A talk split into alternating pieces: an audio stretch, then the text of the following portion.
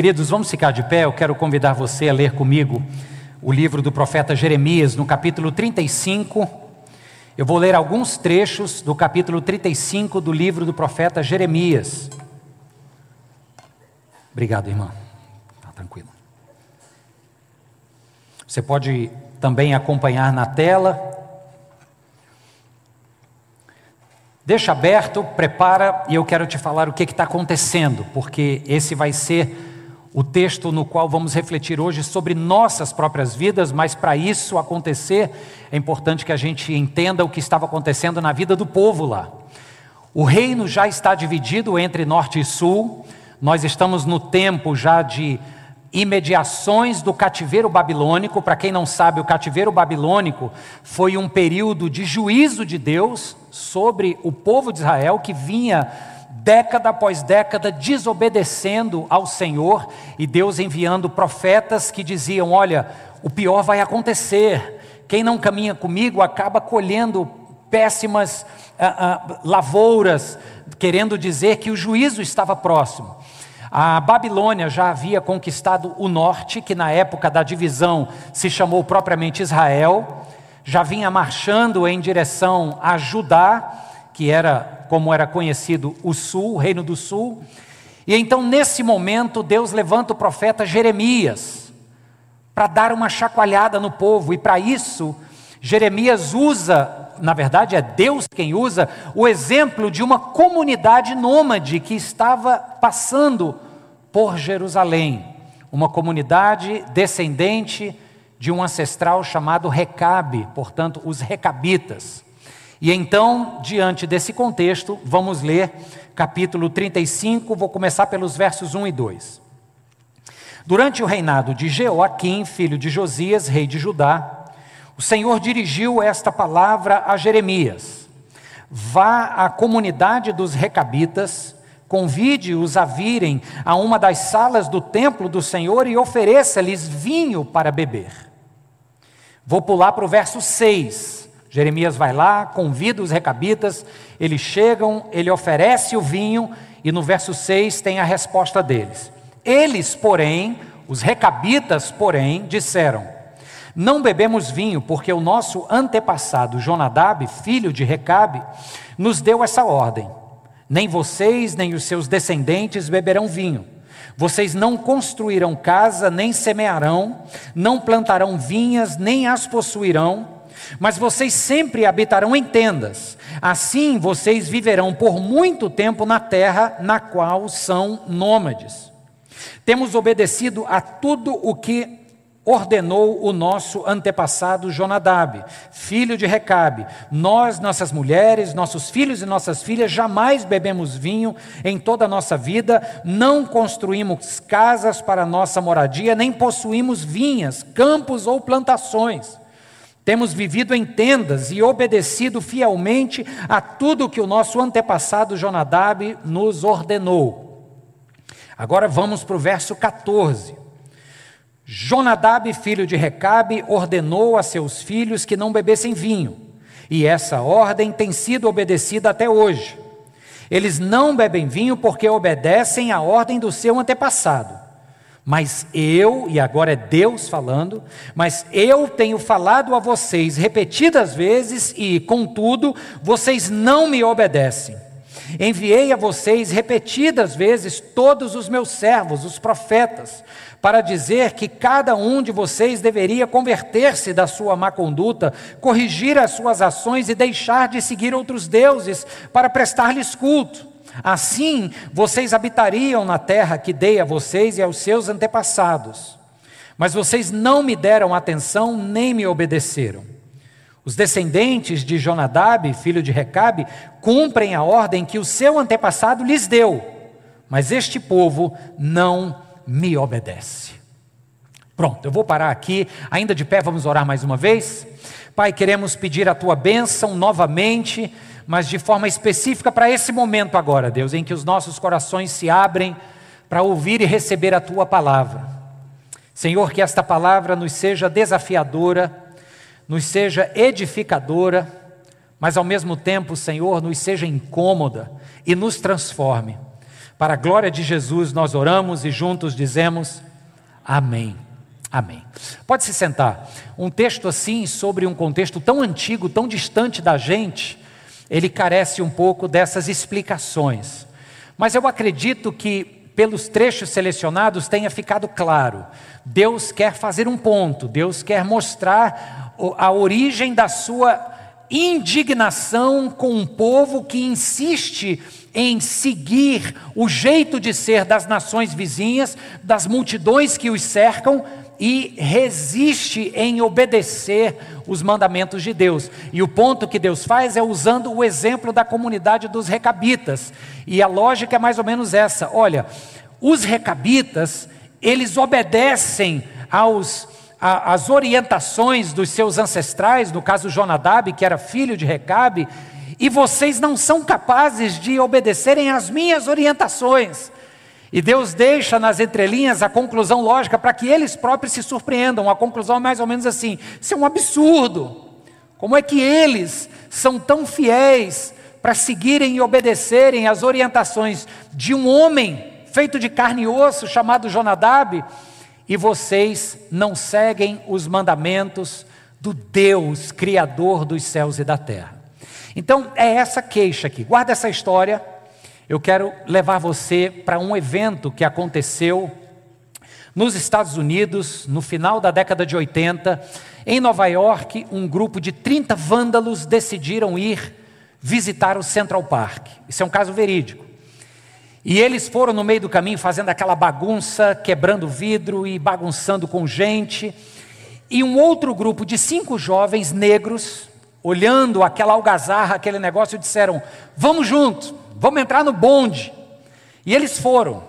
Chegando com aquela festa, aquela muvuca lá no Central Park, eles começaram a ver que esses 30 outros jovens, inclusive eles estavam lá no Harlem, eles estavam não só quebrando tudo, como eles estavam agredindo pessoas, roubando pessoas. E aconteceu naquela noite um estupro seguido de morte. Uma jovem branca foi violentada, foi espancada brutalmente morreu, e aqueles cinco garotos que, ao, vir, ao verem todo aquele rebuliço prejudicando o próximo, eles se abstiveram daquelas práticas, eles tentaram seguir um outro caminho, estavam na hora errada, no local errado, a polícia botou a mão neles cinco e eles foram levados presos. Esse ficou conhecido como o caso do, do Central Park Five. Virou inclusive uma minissérie do Netflix chamada Olhos que condenam, muito interessante, inclusive, mas muito forte, muito gráfico. Eles ficaram presos até o ano 2000 e tanto, acho que foi 2002, quando, através de, de exames de DNA, se comprovou que eles não haviam sido os, os assassinos, os estupradores. Mas qual é o ponto aqui? O ponto é simples: os meninos não só estavam no lugar errado na hora errada, eles seguiram o bonde errado. Eles se deixaram levar por uma animação que era um grupo pequeno, ok, eram 30 pessoas, mas era grande o suficiente para atrair a atenção. E no momento de, de, completa ingenuidade, eu diria de inocência, eles resolvem seguir, vamos junto, a resenha vai ser boa, vamos lá ver o que, que acontece. Isso é um, é um caso isolado de um fenômeno que acontece de maneira generalizada que é chamada a atração das multidões. As multidões nos atraem, nós somos atraídos a seguir a multidão. Em que sentido? Se todo mundo está fazendo, é porque deve ser bom e deve ser legal. Então vamos lá fazer também para ver o que, que a gente acha. É ou não é, gente? Existe toda uma ciência da psicologia social que estuda sobre isso foi escrito um livro ainda no final do século XIX chamado A Psicologia das Multidões, 1895, de um psicólogo social francês chamado Gustave Le Bon. E ele fala sobre as características dessa psicologia das multidões. São seis características, eu vou pegar apenas três, que é o que me interessa aqui para a gente pensar junto nisso. Primeiro, ele diz que as multidões são impulsivas, irritáveis e facilmente mutáveis. Sim ou não? Impulsividade. Quando vê, já fez. Segunda característica é que as multidões são facilmente influenciadas pela sugestão de outros. Às vezes você nem queria estar ali e acabou estando por uma influência generalizada. Se todo mundo foi, eu vou também. Terceira característica: as multidões podem ter padrões morais muito altos ou muito baixos. Ele coloca alguns exemplos interessantes de gente que cometeu atos extremamente perversos contra o outro, mas decidiu não assaltar, não levar nenhum bem. Cometeu a violência, mas pelo menos não levou nada. Então, a multidão tem essa contradição interna, padrões morais altos e baixos, ou seja, vive nos extremos. Um exemplo claro disso que o autor coloca são os homens britânicos. Os homens britânicos são conhecidos, pelo menos pela tradição, de serem pessoas educadas, polidas, o jeito de falar é muito educado. Você quer hoje dizer que o sujeito é um cavalheiro, você diz que o sujeito é um lorde, não é verdade? Um lorde remetendo a essa figura masculina britânica. Mas ele diz, ao mesmo tempo em que o indivíduo britânico tem essa imagem de educado, de civil, de cavalheiro, a torcida de futebol britânica é uma das mais selvagens do mundo. Ele diz por quê? É o poder das multidões. Tem um caso, queridos, que aconteceu, ficou conhecido como o desastre de Heysel. Heysel era um estádio em Bruxelas que hospedou, que sediou a Copa Europeia na década de, de 80. E ali, em 1985, mais precisamente, o time inglês Liverpool jogou contra os italianos de Nápoles. As torcidas se estranharam e brigaram. E aqueles lordes ingleses, pelo poder da multidão, no meio dessa briga, o resultado foi 30 mortes e quase 300 feridos. Como é que é possível isso? Poder das multidões. Por que, que isso é importante para nós entendermos o texto? Porque me parece que o que Deus está reclamando do povo de Judá aqui é que o povo havia se deixado levar pelo poder das multidões que os rodeavam. Se você lembrar comigo, vamos puxar aqui pela história do povo de Deus. No final do livro de, Josué, o povo está finalmente na chamada Terra Prometida. E existe uma palavra de Deus para o povo através de Josué, dizendo: olha, não se misturem com as nações vizinhas. Não se deixem influenciar por elas, não cobicem o que elas têm. Vocês são um povo distinto, vocês têm uma lei que eu dei, isso é Deus dizendo, em outras palavras, né? Que vai fazer de vocês um povo próspero, uma, uma nação influenciadora e não influenciável.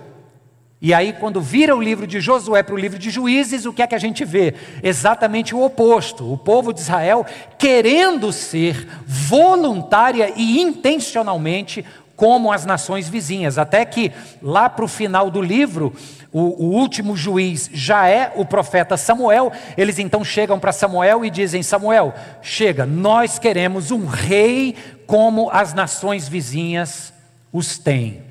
Parece simples, mas o que é que o povo estava dizendo? Olha, a gente já está aparecendo tanto com as nações e a gente quer tanto ser como eles, que não não nos basta mais o rei dos reis lutando as nossas batalhas e tomando conta das nossas vidas. Nós queremos agora um rei humano, como as nações têm. Então, esta influência das multidões ao redor, desde o início da história de Israel enquanto nação, exerceu um imenso poder para desviar Israel e depois o reino já dividido, Judá, na parte do sul, desviou os homens de Judá e de Israel das ordenanças do Senhor. Eles deixaram de ser um povo exclusivo de Deus, com mandamentos tão abençoados e abençoadores que faria deles luz para as nações, e entraram nessas trevas de gente que se deixa levar pelos costumes ao redor, pelas ondas das multidões, pela moda do momento. E aí vem a palavra dura de Deus contra o povo, porque diz assim: Olha, eu tenho mandado para vocês profetas e vocês têm me desobedecido vez após vez. Então, o ponto da minha mensagem aqui hoje é para que a gente possa refletir sobre três tipos de gente e refletindo sobre três tipos de gente, a gente possa colocar isso como num espelho e, quem sabe, tomar uma decisão hoje. Que tipo de gente eu quero ser? E, e pessoal, isso é muito importante porque, assim, ó, hoje é o último culto de novembro. Domingo que vem a gente já vai estar celebrando a ceia aqui no primeiro culto de dezembro. O mês de dezembro, tradicionalmente, faça você ou não isso, mas ele é um mês de disciplinas de, de, de balanço. A gente faz um balanço de vida, a gente repensa como foi o nosso ano. Alguns mais disciplinados fazem planejamentos para o ano que vem, é ou não é, gente? Eu faço, eu gosto de olhar para trás, eu gosto de pensar onde é que eu acertei e no que, que eu posso melhorar e onde é que eu errei e o que, que eu tenho que realmente rever. Então, de maneira oportuna, nas vésperas do mês de dezembro, eu julgo ser importante a gente considerar sobre três tipos diferentes de pessoas e escolher que tipo de gente eu quero ser nesse novo ano. Amém? Estamos juntos? O primeiro tipo de gente é esse é o povo de Israel, ou mais especificamente o povo de Judá, no período aqui de Jeremias. É o tipo de gente que se deixa levar pelas multidões. O que todo mundo está fazendo, se todo mundo está fazendo, então é porque deve ser bom. Eu vou lá e vou querer fazer também. É o tipo de gente que se deixa levar por modas, por momento. São pessoas que dificilmente têm o hábito de refletirem sobre o que estão fazendo, se é certo ou errado, são muito mais passivas. É aquela velha máxima do Zeca Pagodinho: deixa a vida me levar, a vida leva eu. Se a gente vai e se deixa levar, está todo mundo indo naquela direção, então quem sou eu para querer ir contra? A gente vai e vai junto. Não preciso nem dizer que isso é um perigo, porque se a multidão inteira estiver se destinando a um precipício, é ali que a gente vai cair. O verso 15 que nós lemos, eu vou repetir aqui para vocês. O povo, o Deus mostra para o povo o que é que tinha acontecido. De tanto o povo querer seguir os, os, o jeito de ser, os valores da multidão ao seu redor, Deus fala aqui no verso 15. Ele diz assim: vocês devem converter-se da sua má conduta, corrigir as suas ações e deixar de seguir outros deuses e de lhes prestar culto.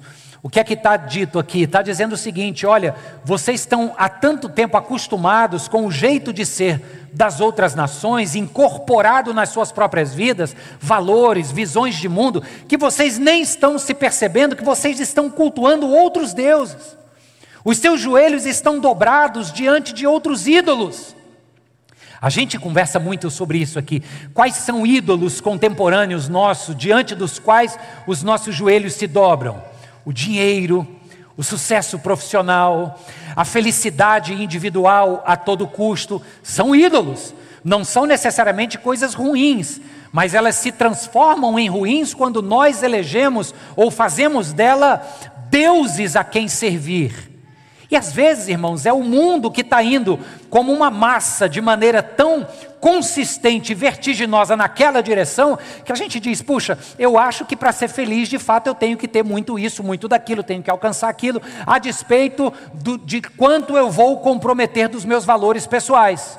E aí vai com a massa. Deus está dizendo: não, não é esse tipo de gente para o qual eu te criei para ser. O Senhor diz para aqueles que ouvem a Sua palavra, a Sua voz, aqueles que um dia entregaram seus corações a Jesus Cristo. Eu estou falando aqui com gente que já entregou o coração a Jesus, sim ou não? Então levanta a mão para eu ver.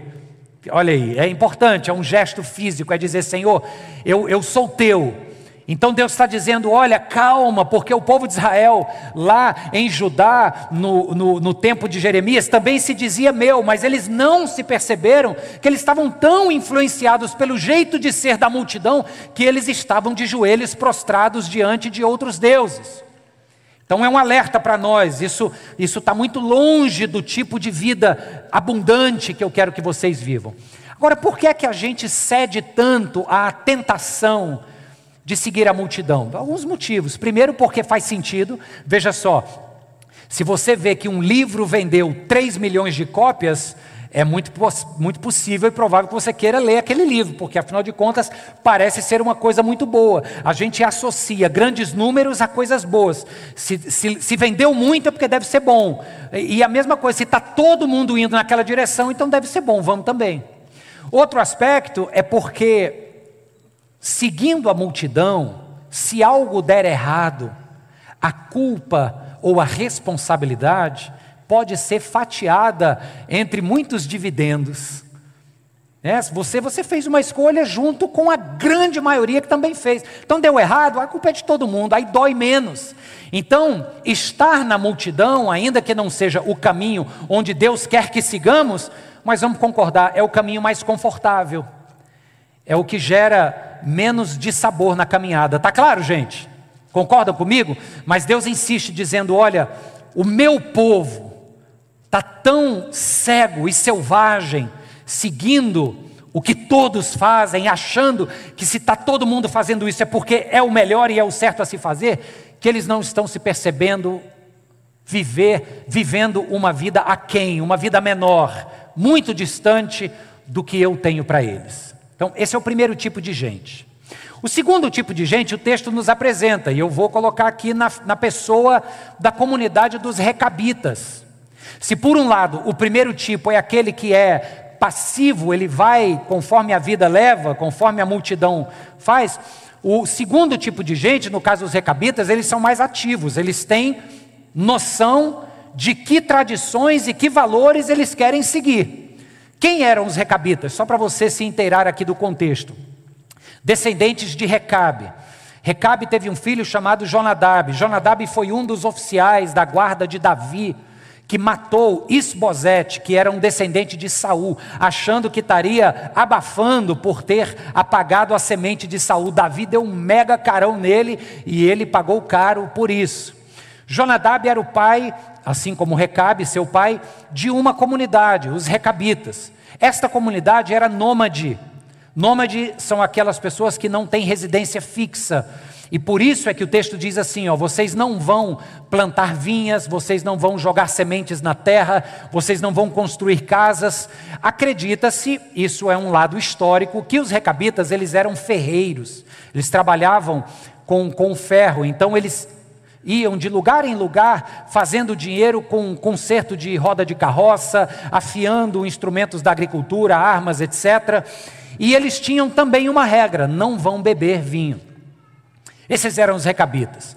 Eles decidem, ao convite de Jeremias, Deus vai criar essa ilustração então para fazer o seu ponto e diz assim: leva os recabitas numa sala do templo e dá vinho para eles, para você ver aqui a lição. A gente leu isso agora e ficou claro. Então os recabitas vão lá e dizem assim: olha, nós não vamos beber esse vinho, porque o nosso pai Jonadab disse, dentre outras coisas, que não era para a gente beber vinho.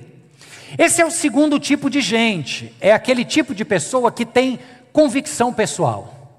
E venhamos e convenhamos, é muito bonito você ver alguém que consegue dizer não àquilo que está todo mundo fazendo, não porque ele quer ser do contra, mas porque ele bateu o pé e disse: não, eu tenho princípios, eu tenho valores pessoais, eu não, não vou seguir nesse rumo. Não é verdade, gente? Inclusive a gente almeja ser assim, dá um trabalho imenso. Agora, tem um problema nisso. Ou eu diria, tem um perigo. Qual que é o perigo? É você ser absolutamente convicto dos valores diante dos quais você não arreda o pé e de repente esses valores não serem de Deus. De repente esses valores não serem corretos. Você está firme em algo que você crê, é a sua convicção, mas aquilo ali não tem nada a ver com o reino de Deus. O que é que adianta?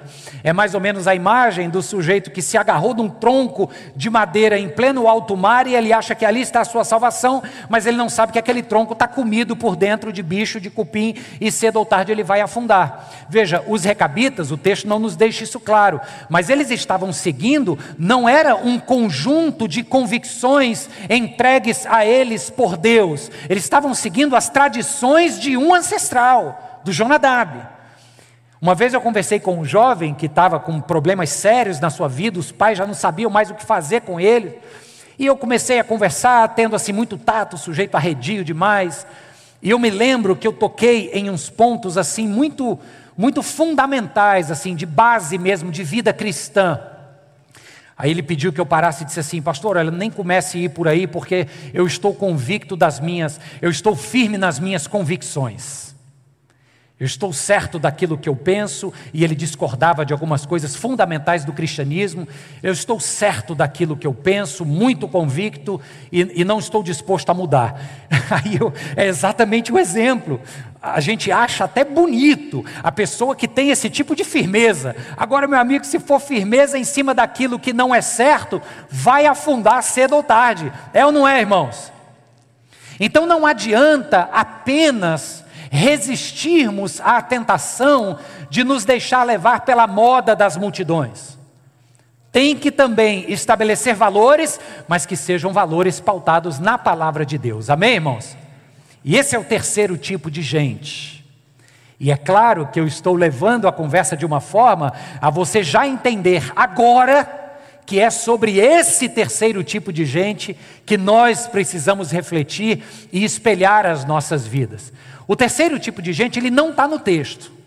No texto tem o primeiro tipo, que são os habitantes de Judá, totalmente levados pelas multidões que os circundavam. O segundo tipo são os recabitas, que têm valores, mas que não estão atentando de onde vêm esses valores. O terceiro tipo, ele não está no texto, mas ele está no coração de Deus. É o que Deus está dizendo aqui nas entrelinhas para o povo, dizendo o seguinte: olha, não vão atrás do que a multidão está fazendo. Vocês têm uma lei dada por mim, obedeçam e vocês vão se tornar este povo que está no meu coração, um povo que obedece. O terceiro princípio de vida, irmãos, é a obediência. Agora, obedecer para quê? Vamos pensar aqui juntos. Porque é que no coração de Deus tem um povo que ele espera que o obedeça. Não é apenas para virarem soldadinhos né, de chumbo, que vão fazer tudo exatamente sem pensar, sem refletir. Não. A obediência, guarda essa frase que eu vou te dizer agora de maneira muito querida em seu coração. A obediência a Deus nos torna sábios. Quem crê nisso? Quando nós obedecemos constantemente e colocamos constância, consistência, na obediência a Deus, a palavra do Senhor nos diz que a gente começa a adquirir uma capacidade que vem do alto de discernimento, de fazer escolhas. Veja só, eu me lembrei, enquanto estudava esse texto, de uma outra passagem que está no livro de Deuteronômio, no capítulo 4. Eu vou ler aqui para vocês, mas para quem não sabe, o contexto de Deuteronômio é o último livro da Torá dos judeus e é onde ali Deus, através de Moisés, está reafirmando a importância da obediência à lei, aos mandamentos. Olha o que é que diz aqui no capítulo 4, uh, ah, versos 5, 6 e 7. Apenas ouça, tá? Eu ensinei a vocês decretos e leis, como me ordenou o Senhor, o meu Deus. Isso é Moisés falando para o povo em nome de Deus. Para que sejam cumpridos na terra na qual vocês estão entrando, para dela tomarem posse. Vocês devem obedecer-lhes e cumpri-los, pois assim os outros povos verão a sabedoria e o discernimento de vocês quando eles ouvirem todos esses decretos, dirão: de fato, esta grande nação é um povo sábio e inteligente. Percebe? Por isso que a palavra nos fala que o temor do Senhor é o princípio da sabedoria.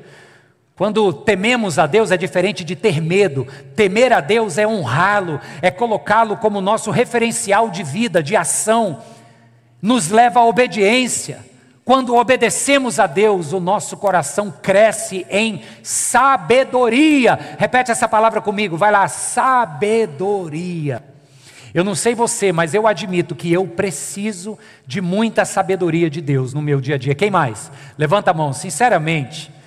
Quem somos nós para achar que por nosso próprio conhecimento, expertise ou orgulho pessoal somos capazes de acertar todas as vezes? Fala sério.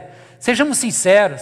A gente pode ser, e eu acredito que seja, muito mais bem motivado do que sempre, sempre detentores da escolha certa ou da decisão certa a tomar. Então nós precisamos da sabedoria de Deus. A obediência ao Senhor nos faz crescer nesse discernimento. Essa atitude, irmãos, de obedecer ao Senhor no nosso dia a dia de maneira constante contínua, ela faz com que as nossas ações sejam transformadoras, duradouras e influenciadoras. Tentei pegar três palavras que terminam igual para você lembrar disso. Quem obedece a Deus vive pelo mundo, agindo de maneira, primeiro, transformadora. Não é algo que vem e que passa e amanhã você já nem lembra mais. É algo que transforma. Obedece a Deus no teu dia a dia. Pede ajuda ao Espírito Santo para ser capaz de dizer o sim na hora certa e o não na hora certa, ainda que seja uma medida impopular. Obedece ao Senhor para você ver como aquilo que você faz vai adquirir um caráter transformador na sua vida e na vida de quem está próximo a você. Você crê nisso? Diz amém. Mas além de transformador, também é duradouro. Permanece. A palavra de Deus nos diz que Jesus orou pelos discípulos para que ele dessem frutos e frutos que permanecessem. Ou seja, não adianta fazer algo bonito aqui que tem um certo impacto, mas que passa com o tempo. Um coração que obedece a Deus se acostuma com uma vida que faz, que acontece e que a bênção de Deus vai ser vista por outras gerações à frente. Amém, irmãos? Eu sou pai de dois filhos e, sem pressão nenhuma sobre eles, já já também pretendo ser avô, certo? Porque minha filha mais velha já tem 23. Mas eu quero que aquilo que eu faço aqui tenha repercussões duradouras para que meus netos possam ver e lembrar do vovô. Amém, irmãos? Então, isso vem de onde? De um coração que obedece. E que, porque obedece, se acostumou a tomar decisões sábias, adquiriu discernimento para dizer sim na hora certa e não na hora certa. Mas, além de ser transformadora e duradoura, ela também é influenciadora. E isso é particularmente importante para o tempo que a gente vive, porque nós vivemos em um tempo de muitos digital influencers. E tirando algumas raras exceções, a grande maioria do tipo de influência que se propaga nas redes sociais são absolutamente superficiais e sem valor algum para uma vida de excelência e de abundância. É ou não é, gente? Sem querer falar mal de ninguém aqui, mas é uma constatação, tem muita besteira por aí. Então, buscar um coração que obedece ao Senhor é também se transformar numa pessoa capaz de influenciar de maneira positiva, duradoura, transformadora para a glória de Deus. Aleluia! Aleluia! Eu quero começar a fechar aqui essa conversa pensando no seguinte: Primeiro tipo de pessoa que você já sabe que a gente tem que resistir com todas as forças é o tipo de gente levada pela multidão, faz o que todos fazem. Cuidado antes de você dizer assim, ó, ah, eu não sou assim. Cuidado, porque a força é muito forte e a tentação extremamente sutil. Amém, irmãos? Segundo tipo de pessoa é você ir para o outro extremo, bater o pé e dizer que nem aquele jovem, eu não abro mão das minhas convicções. Se for o caso, é bonito, é inspirador, mas tenha certeza que são as convicções corretas.